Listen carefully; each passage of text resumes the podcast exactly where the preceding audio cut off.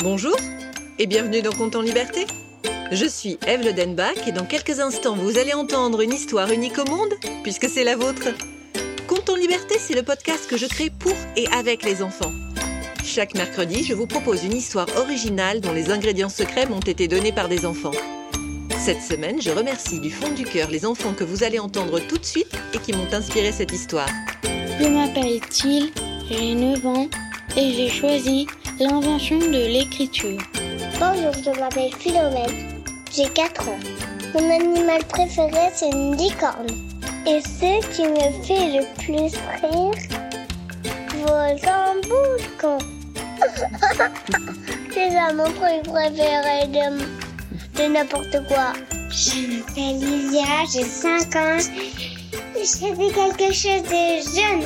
C'est un coussin jaune. Merci Philomène, merci Isia, merci Thiel. Grâce à vos propositions, nous avons créé Histoire d'une licorne.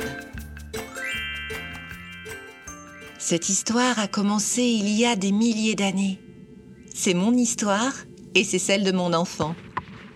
Tous les deux, nous aimons beaucoup les licornes. Surtout lui. Et chaque soir, je lui parle d'une licorne. Comme ça, je suis sûre qu'il fait de beaux rêves, puisque les rêves de licorne sont très beaux. Maman, elle est comment la licorne? Alors, elle est bleue. Oh, j'aurais préféré orange. Ça tombe bien, parce que sa corne est orange. Et tout son corps est bleu? Euh, non, non, non. Juste euh, ses sabots. Son corps est blanc. Tout blanc? Non, pas tout blanc. Elle a des étoiles sur le ventre. Et elle est magique. Oh Et c'est quoi son pouvoir magique? C'est une bonne question, parce qu'en fait, elle est magique parce que parfois, pas tous les jours, mais de temps en temps, elle... euh, elle... euh, Tu dors, mon cœur? Tous les soirs, mon enfant me posait la question du pouvoir magique de la licorne. Et tous les soirs, je trouvais la réponse, mais quand il dormait déjà. Et il s'est passé quelque chose de très embêtant pour moi la nuit.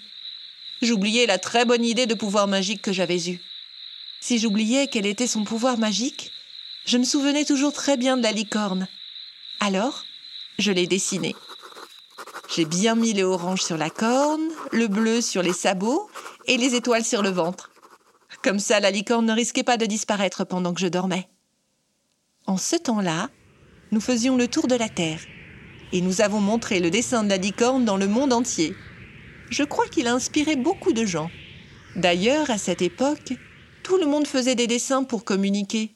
Les Égyptiens faisaient des dessins que l'on appelait hiéroglyphes et les Chinois des sinogrammes. C'était très pratique. Comme nous ne parlions pas la même langue, en montrant nos dessins, nous pouvions savoir par exemple que les enfants aimaient les licornes, que dans cette direction on pouvait trouver de l'eau et qu'ici on pouvait manger des pommes. C'était rigolo parce qu'on mettait tous ces dessins les uns à côté des autres pour se comprendre. Ensemble, ils nous permettaient de raconter plein d'histoires. Moi, j'ai toujours adoré dessiner et j'avais plein de dessins sur moi. Celui de la licorne, un coussin jaune que j'aimais beaucoup parce qu'il avait l'air d'être très doux, une vache avec des taches blanches et noires, une assiette avec une fourchette, un croissant de lune, un volcan en éruption. Qu'est-ce que tu me racontes avec tous tes dessins aujourd'hui? La licorne dort sur un beau coussin jaune très doux et la vache mange la lune sur un volcan Mais c'est n'importe quoi, maman, ton histoire. Ça veut rien dire. Ah, euh, on peut inverser le sens des cartes si ça ne te plaît pas. La vache mange le coussin jaune. Oh non, non Il est trop beau ce coussin, maman C'est mon dessin préféré avec celui de la licorne. La vache ne peut pas le manger, et elle ne peut pas manger la licorne non plus. D'accord.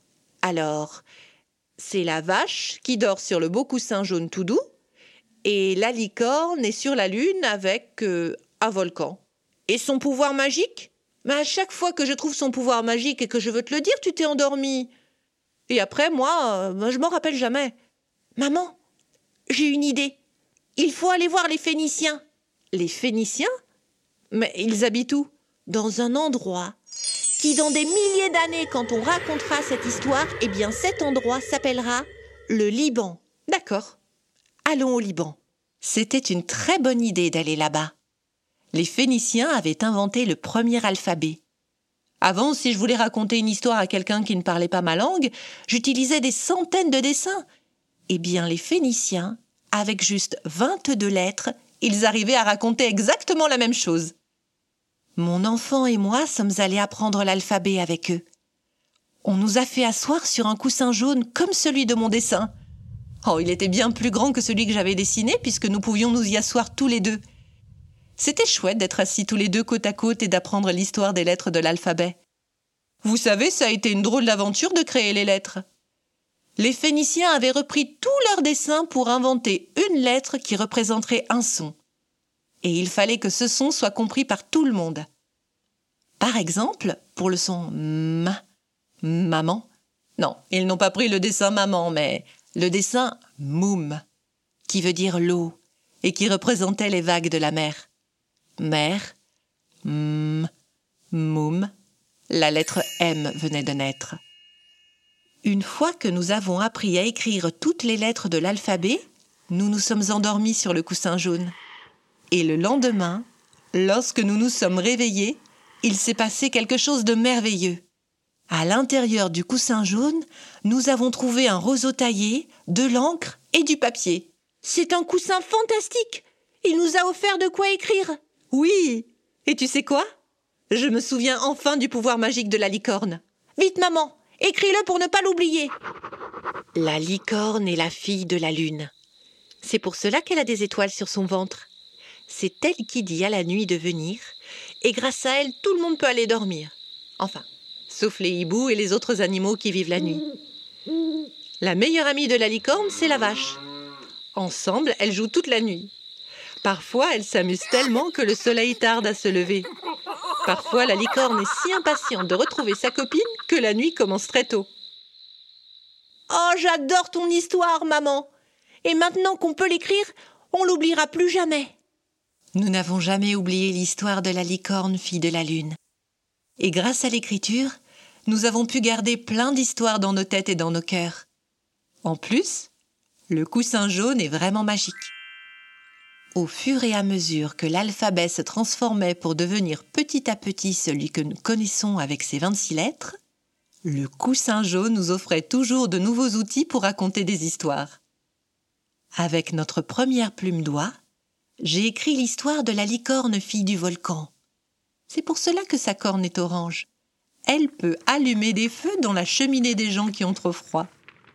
Quand le coussin jaune nous a offert un stylo à billes, nous avons raconté comment la vache et la licorne ont inventé les serviettes de table. Vous savez, elles sont très maladroites avec leurs sabots pour manger avec une fourchette. Un jour, le coussin jaune nous a offert une machine pour écrire en braille. Et moi, j'adore écrire avec.